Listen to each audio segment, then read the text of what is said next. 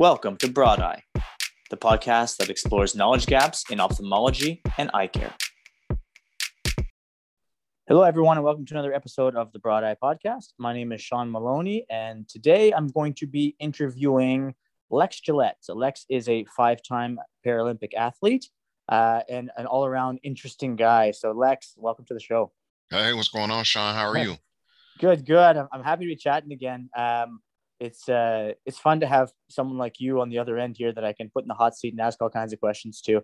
Uh, oh, we're, gonna, we're gonna dive into career and, and, and, everything in between. So uh, I think it'll be fun. But uh, I was hoping maybe we could start off just with talking a little bit about your your backstory, right? So um, you know, you have a visual impairment, and I was hoping that maybe you can just tell the story of like how did that happen, uh, and you know maybe what age you were, just to give a little bit of context for people listening, and maybe you know some of the initial challenges or even how that was all received, uh, you know, by your family as well. Absolutely. Yeah, I I literally came home from school one day. I was born with sight, so I could see up until I was eight years old, and I come home from school one day, went through my normal routine. That evening, as I was getting ready for bed, I was I was actually inside of the bathtub, washing myself up. I started realizing that something was different with my eyesight. Things were starting to look blurry and look faint my mom had thought maybe I had gotten something in my eyes from playing outside earlier in the day. We took some water, cleaned my eyes out. Didn't help the situation. So we went to the doctor, had an examination.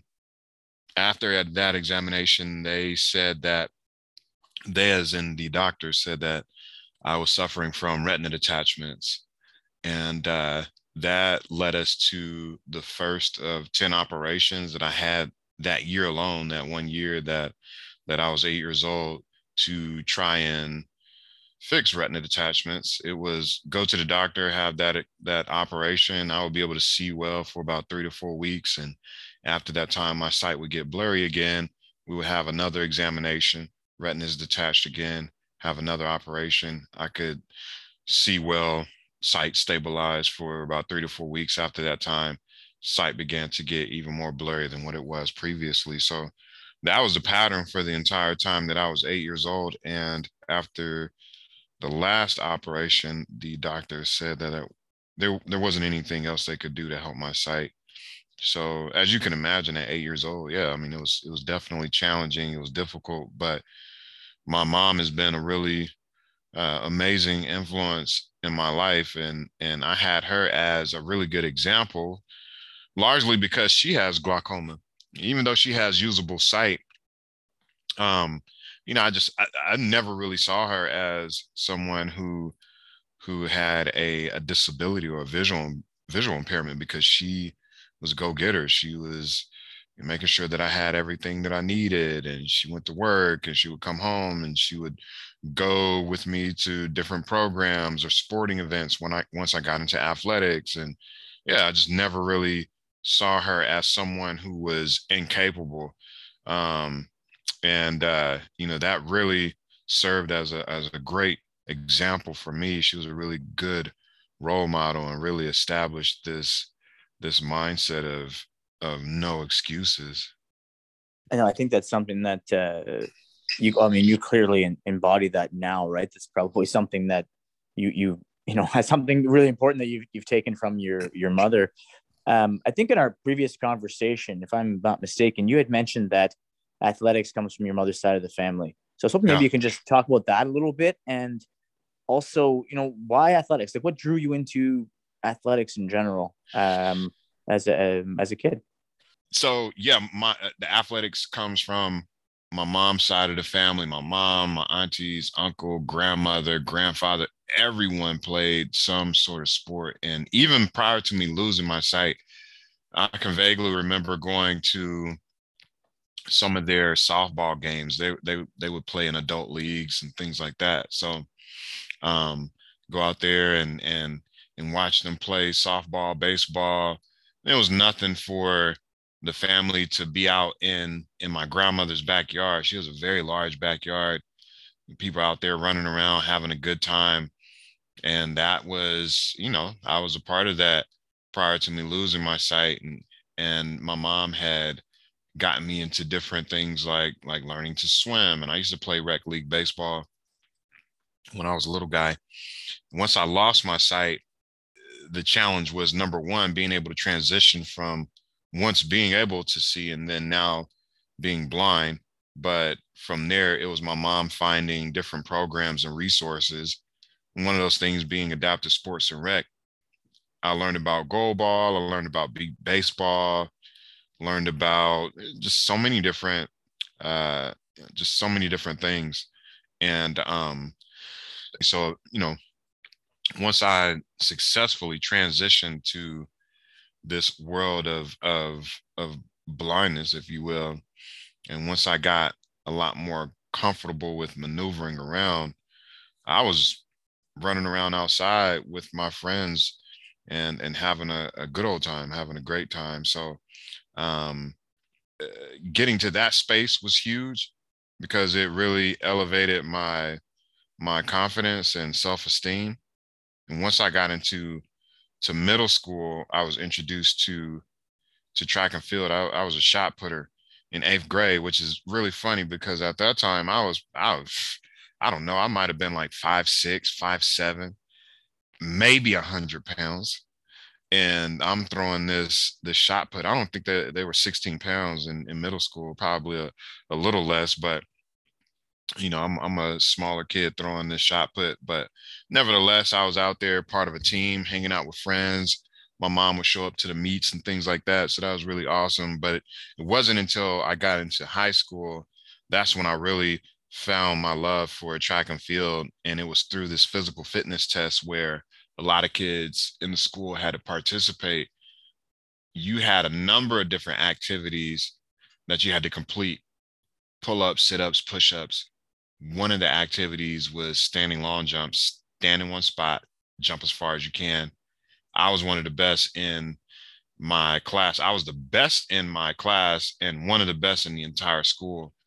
From there, my teacher, the visually impaired, Mr. Whitmer, told me about the Paralympics he takes me out to the track one day, shows me everything about the long jump, including the, the runway, how wide the runway is, how long it is. Shows me that there is a takeoff board in the ground. That's where you jump from. Shows me the long jump pit, the width of it, the length of it. I was able to gain an idea of what that environment looked like. He then told me that this is a strategy. This is how we're going to do it. I'm going to stand at the takeoff board. I'm going to clap and yell. You can't see where I'm standing, but you can hear me. And as with any jumper, sighted or not, they know how many strides that it takes for them to navigate from start to finish. We're going to establish the right amount of steps for you. You're going to count those steps in your head. And at the right step, you'll jump, soar through the air, and land in the sand. And of course, in the beginning, it was definitely challenging. It was definitely, definitely frightening. But as with all things, you you continue to work at it, work at it, work at it, and hopefully on that road you have some amazing people who will help you and invest time and energy into you, and and they will help you ascend to heights that you previously didn't see. Wow, no, that's that's amazing. Now you mentioned, I think you said Mr. Whitmore. Was he? You said he was visually impaired also. Yes, he uh he was my so he was my my visually impaired teacher, but yes, he he does have a a visual impairment. Um, I want to say he has optic nerve atrophy, so he he certainly has uh usable eyesight for sure. Um, but yeah, you know, he was another person who really helped to shatter this idea of okay, well, if you have a disability, then you, you must, you know, life must be difficult for you, or you might uh, just just endure some some some huge challenges. But you know, h- hanging around him and my mom, they totally obliterated that that that thinking. You know, which is amazing, right? Like it's you, you know we all kind of have to accept our reality and deal with it, right? So, and you you certainly have um, have done that. I just wanted to dig in a little bit more into the training. Like just, I find it, I find it interesting in general. Um, you talked about some of the adaptations. are there any other training related adaptations that as somebody with a visual impairment you have had to make and uh, or uh, in terms of competition um, generally speaking let's say in the paralympics for for long jump or even other events that come to mind that you have a lot of experience in you know what are some of the other adaptations uh, and the reason i want to bring this up is just for people listening to this to you know recognize how you or you know the sport in general has looked at some of the challenges with training or competing and you know found um, ways to circumvent those and and allow people to to compete at a very high level. For sure. You, you of course you take the long jump for example where you have your guide standing in one location which the reason that they don't run with you run alongside you I think a couple reasons. Number one, it's a Paralympic, it's a rule. So they have to stand stationary and the athlete has to navigate by themselves down the the runway.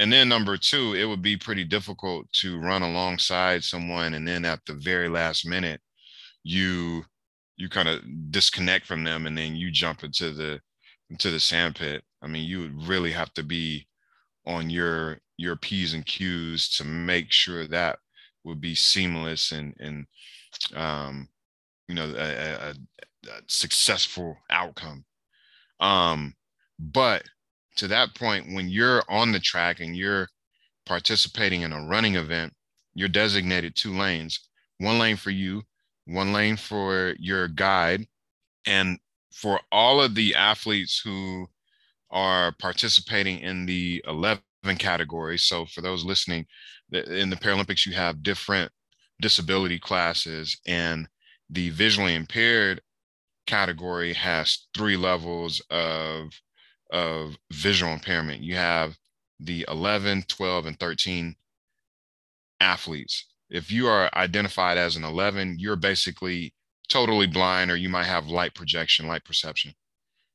If you are a 12, or a 13, there's a certain visual acuity that you have, and that's measured by the the the af or not the athletes, but the um, the ophthalmologists or doctors that they have who are doing the the classifications in the uh, in the Paralympics. So you go through this. Um, I'm blanking on the name of it right now, but you have to get uh you basically go through a number of tests and they deem you to be 11, 12, or 13. I compete in the 11 category, and to ensure that everyone is in fact totally blind, they do require us to wear a blindfold. So, getting back to the track, the athlete has on the blindfold, the guide, of course, does not. They're guiding the athlete down the track around the curves, making sure that they navigate successfully from start line to finish line. And as they're running, you they the, the two of them have a tether which connects the the tandem at the hand so you're wanting to make sure that as you're running you want to make sure that you're having the smoothest race possible especially when you think about sprinting where first place and fourth place can be separated by two tenths of a second. And that is i mean you think about you think about running down that track sprinting as fast as you can. If you are not in sync with your guide that is going to be something that that hinders you. It's going to slow you down a little bit. You're going to be jockeying for a position um, and you, you don't want that you want to make sure that when you're running for example I start with my left foot forward and my right foot back, which means that opposite of your left leg forward would be your right arm is forward. Opposite of your right leg being back would mean your your left arm is back. Your guide is wanting to mirror that. That is what's going to help you have a smooth race. So since I start with my left leg forward, right foot back, my guide who is running on my right hand side is going to have his left leg back and his right leg forward. So it's almost like a modern day three-legged race, if you will, but you're connected at at the hand. And and again, you're wanting to make sure that you have the smoothest race possible.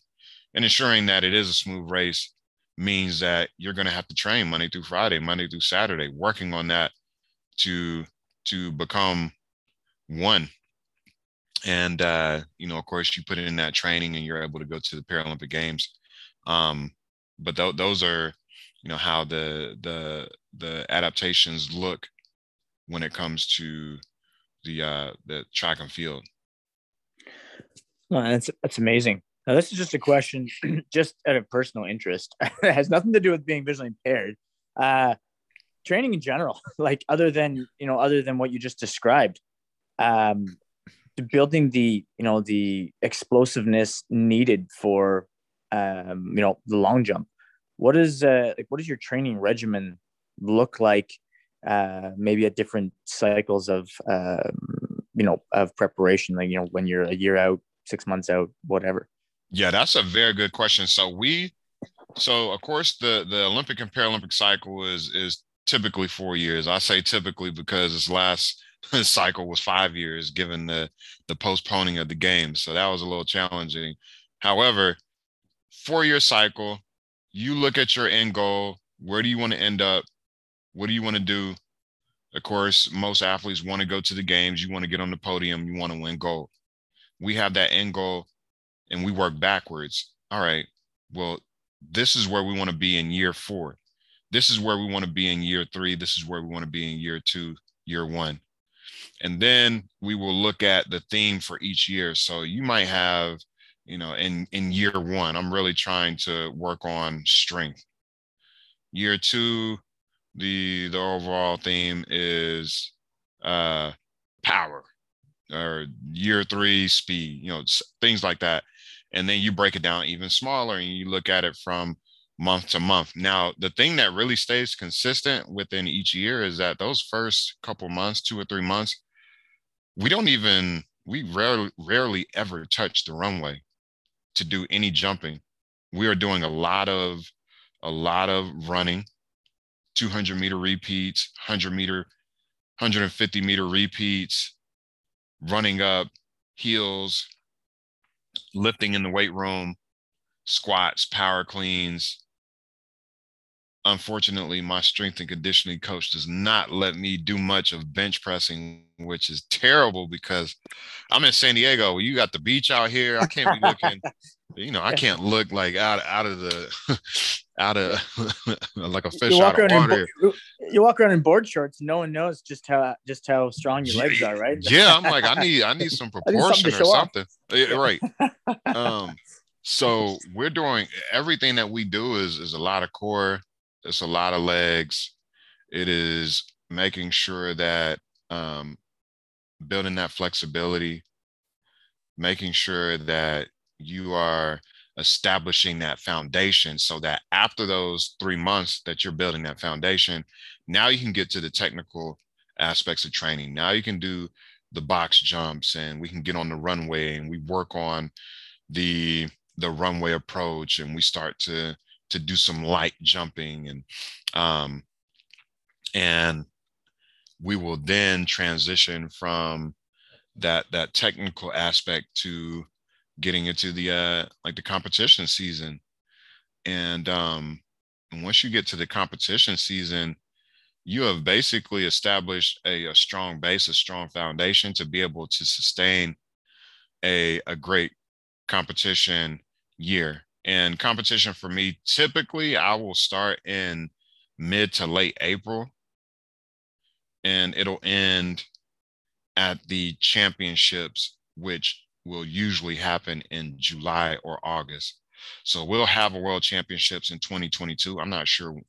I think it's it's either in July or August, one of the two. We'll have another world championships in 2023. And then we'll have the Paralympic Games in 2024. So you're really working to, you're wanting to make sure that you are crossing all your T's, dotting all your I's, making sure that each day that you're out there, Monday, Tuesday, Wednesday, Thursday, Friday, you're achieving the goals that you have for that day, which then leads to, okay, these are the goals that we wanted to achieve for the month. We've done that. Then that leads into competition, and you're able to see what you're doing in those competitions. After you get those results, competition to competition, you're able to say, oh, okay, well, I could have done better in this area. I could have done better with my my body positioning on the runway or on the track when I'm in the air, when I'm flying through the air, landing in the sandpit. And you take that information, make the proper adjustments so that once you get to the qualifiers, national championships, or the Paralympic trials, you are dialed in, you know exactly what you need to do. Boom, you make the team for world championships and the Paralympic Games. And you use that time in between the qualifiers and the championships to really dial it in and make sure that you are in the best position because once you get to worlds and the paralympics you got to put it out there. You only have that one moment in time. So you want to make sure that you are in tip top shape and and and uh you know making sure that when you get to the games or championships that you are ready to ready to roll. You know it's amazing and you just you're describing this it all sends chills through my spine you know I like to think, oh, hey, I'll you know I'll work out four days a week in my own gym, and it's and it's good, and it's just like the the level of commitment needed to perform at the level you perform at. It's not like it's orders of magnitude above what you know anybody, uh, myself included, might call himself a recreational athlete could you know even fathom. Right? It just it's just it is a it is a vocation. It's not a hey, yeah. I'm going to work out and get fit, right? So yeah, yeah. Um, well, you know what? I mean, that's that's that's definitely true, but I think it's also important to note that I mean, being physically active is that's important. I believe for for all of us, and I think where the challenge is, where we as human beings fall into this trap is you know you start to look at what other people are doing and and we fall into this space of comparing what we're doing to what I might be doing or you know what another athlete is doing. When in actuality, uh, it's all about setting goals for yourself and and accomplishing those goals. If you want to get out there and your goal is to get a, a good jog in 30 minutes, four days out of the week, do that. That's that's important.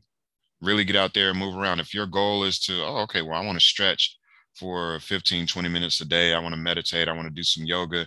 Do that all of those things are important. I literally like we do all of those things. We we work on stretching, we do the Pilates, we do the yoga, we we also work on our breathing. All of those things are important. And I think that for for each of us as human beings, whether you consider yourself a highly competitive athlete or you consider yourself uh, recreational, if that's the word that you want to use, um, you set those goals and you go after that.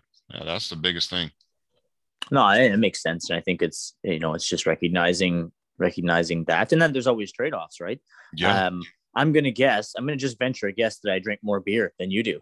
you, you, yeah, you probably yeah, you probably got me beat.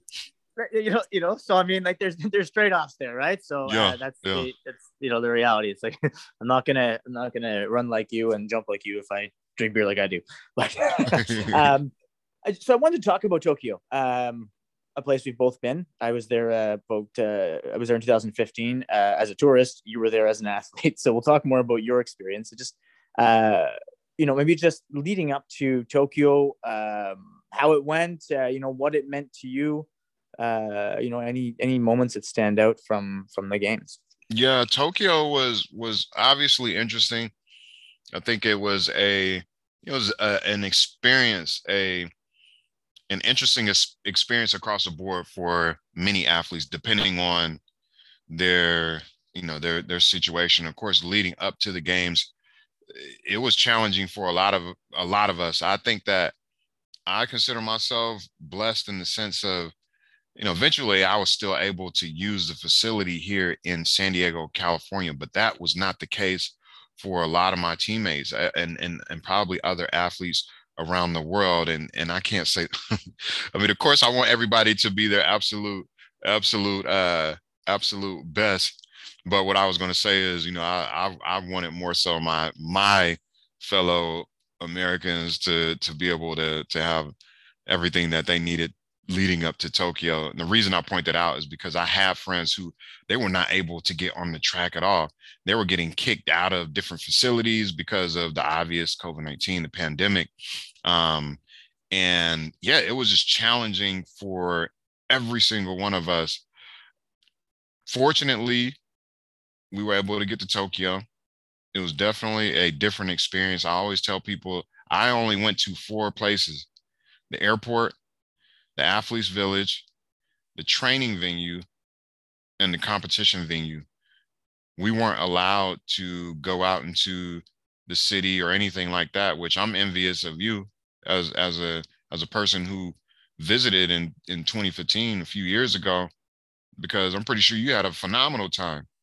I had a phenomenal time too, but a part of that experience is is going and and checking out the culture, the food, Tokyo is an amazing place. I was, I wanted to go to Tokyo Disney. I heard that they have like a real life Mario Kart situation that you can, that you can, uh, you know, get on the streets and ride in the Bowser Kart or the, you know, the Mario Kart. Um, I'm pretty sure there's a probably a Nintendo museum out there. There's so much going on in Tokyo, and that was the portion that we weren't able to experience, which um, that'll just give me another reason to go back in the future. But athletically speaking, yeah, we went to those four locations. Every day that we woke up, we had to provide a, a saliva sample for for the COVID test. So before you brushed your teeth, before you drank water or anything, you had to provide that sample, and we had to take that sample up to a, a, specific room and drop it in this bag. Which, as a side note, I would hate to be that person who had to take that bag and and and and unleash that those samples into whatever machine it was because that just oh it's just wild to, to think about. Um but uh but yeah i mean it was literally training competition competition venue. In previous games you walk in you hear the crowd 80,000, 90,000 people screaming, ye- yelling, cheering. PA announcer is on the on the loudspeaker. You hear music. There's a lot. Like you literally feel that energy and that electricity inside of the stadium. This time it was more along the lines of literally when we showed up to the warm-up track to prepare for competition, dead silence. Didn't hear much of anything cicadas and and you know her teammates who were also preparing to compete during you know during that that night session that evening session. So that was right off the bat it was like oh wow. Then we go to the call tent which is that's the area where when they come on the the loudspeaker and say oh well men's 11 long jump report to the call room now you go to the call room, they're checking you in, making sure that you have the right uniform on and the right bib numbers, making sure that your shoes meet the the appropriate length for the spikes, um, making sure that your blindfold is in fact opaque. They're they're running through your bags, all of those things, making sure you don't have any electronics in your bag. They take all electronics, cell phone, any everything. Then they guide you from from the call room to this other holding area where that is the that's like the the point of no return. Once you get to that area, you know it's it's almost time to get out there and compete. There's a another there's a warm-up track there. So there's a few lanes where you can put your spikes on, you can run around, get yourself get yourself moving, continuing to stay warm. They eventually get us all lined up, walk us out into the track.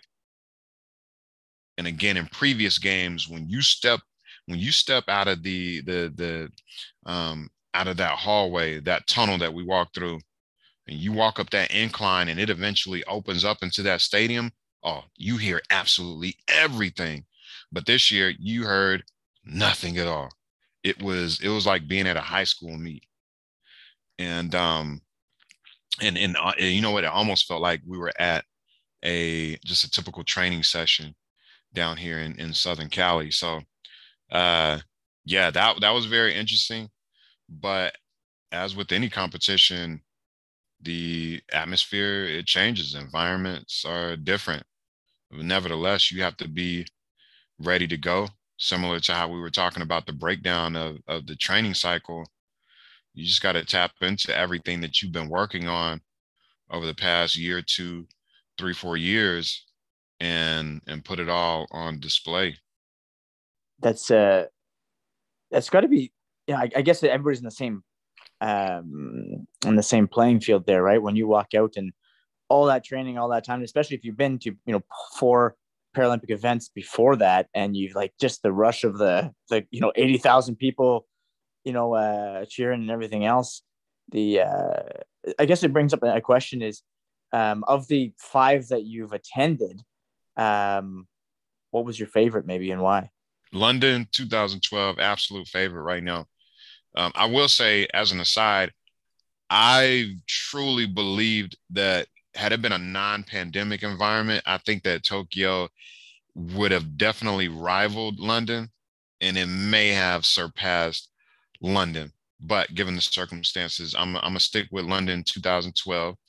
The the environment in London was absolutely incredible from Olympic to Paralympic is pretty is pretty equal.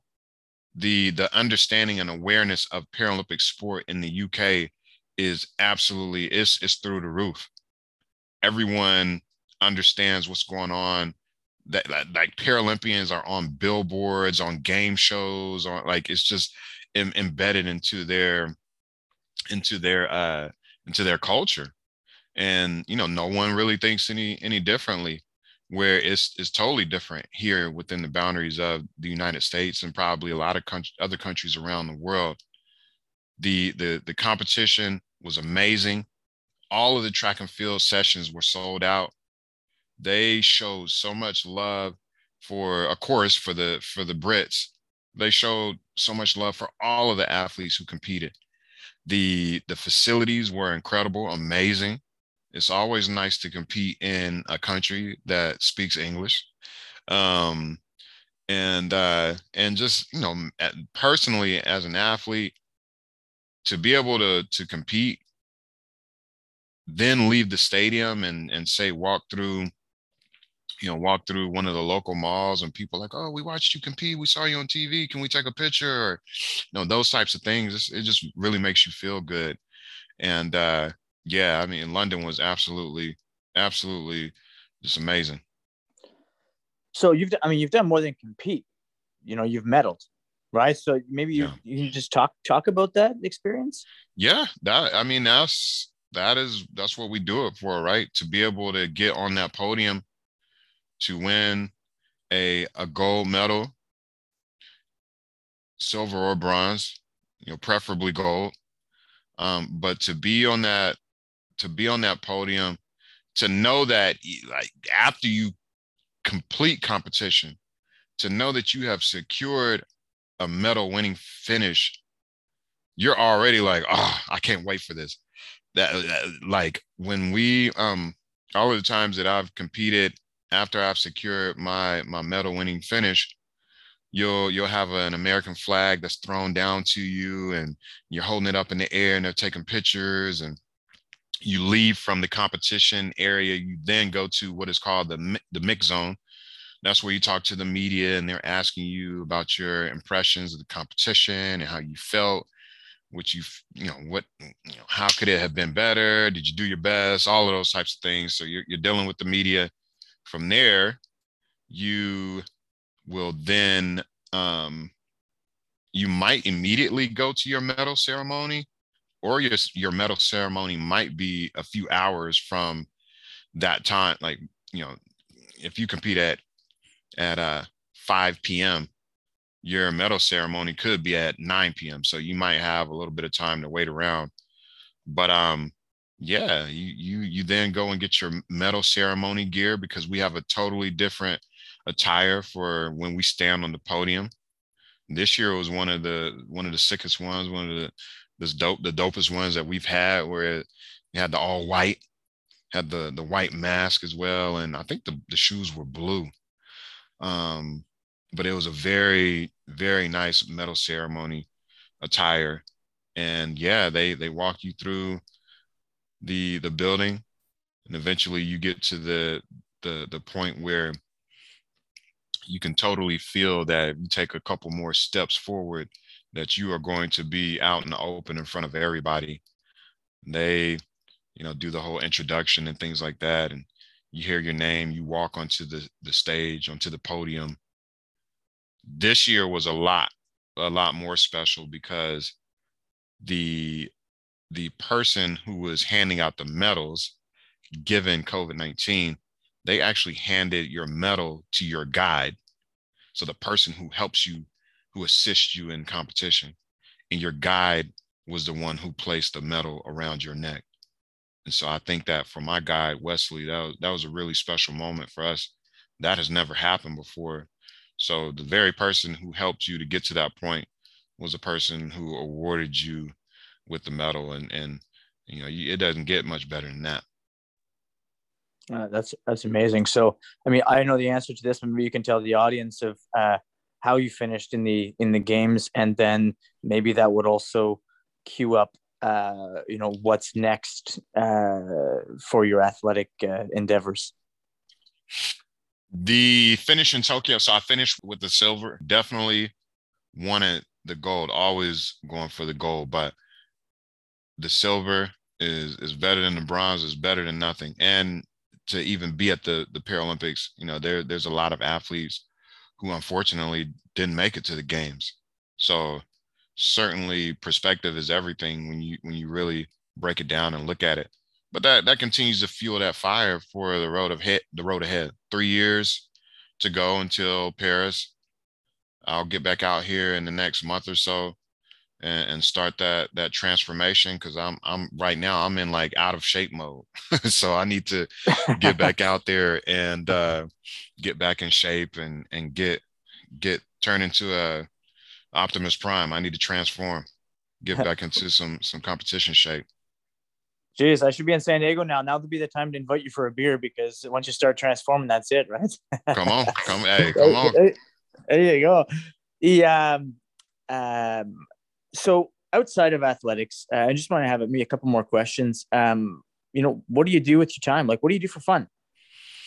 For fun, of course, being here in San Diego, you have beaches. You have. I'll check out movies every now and then. I like to listen to to YouTube. I, I'm definitely getting to those. Get trapped into that YouTube rabbit hole at times. Listen to books on Audible. Hang out with my guide Wesley. We love to just go out and and and do anything except for uh like sport. You need that time to mentally rest and recover and to really give your yourself the chance to to breathe. Um certainly love to to travel. I love to check out other sports basketball football baseball. Shout out to the atlanta braves. World series winners. I'm from north carolina and we don't have a, a baseball team. So growing up i always always rooted for the Braves. Um, and so, yeah, I mean, just really wanted to just have a good time, love music. I do a lot of speaking as well for different organizations and, and companies. And although people may think it, it, you know, look at it as work, it is, that is a lot of fun too.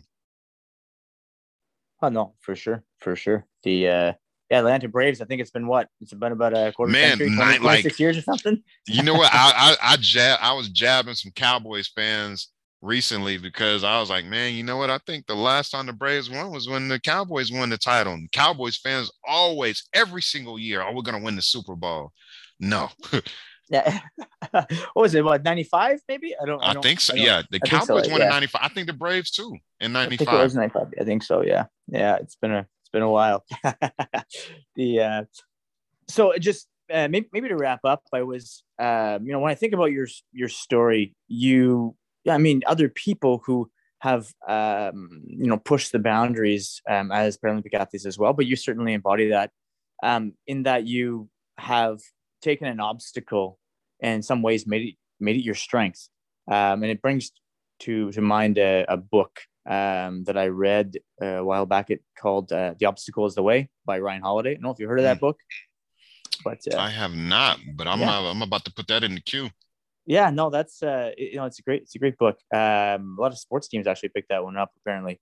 Um, but yeah, you know, I'm just wondering if you have any, you know, words of wisdom. So other people who, uh, I guess if I had to put it, if you could do for other people what your mom did for you in terms of mindset around uh, what's often perceived as a disability, you know, what what would you want to tell a you know broad audience of people who might be uh, might be listening? Yeah, I think a lot of it revolves around my my mantra, which is no need for sight when you have a vision. A lot of people hear that or look at that and say, "Oh, okay, that makes sense. He's he's he's blind. This person's visually impaired. That you know that resonates with them." When in actuality, I think that is something that should resonate with everyone. It's not our sight or lack of sight at the end of the day that that really determines success. It's your ability to see a vision and to to develop a plan and to connect with the right people and to do everything in your power to bring that vision into fruition. For me, when I had lost my sight, the challenge was eh, I felt isolated and disconnected from the rest of the world because I couldn't see and because of how the the world tends to treat us as people who are blind or people who have a, a disability. The realization was that everything that has been created and everything that will be created always starts with a vision. You see it within yourself, you see it within others before it can move to that next step of becoming reality.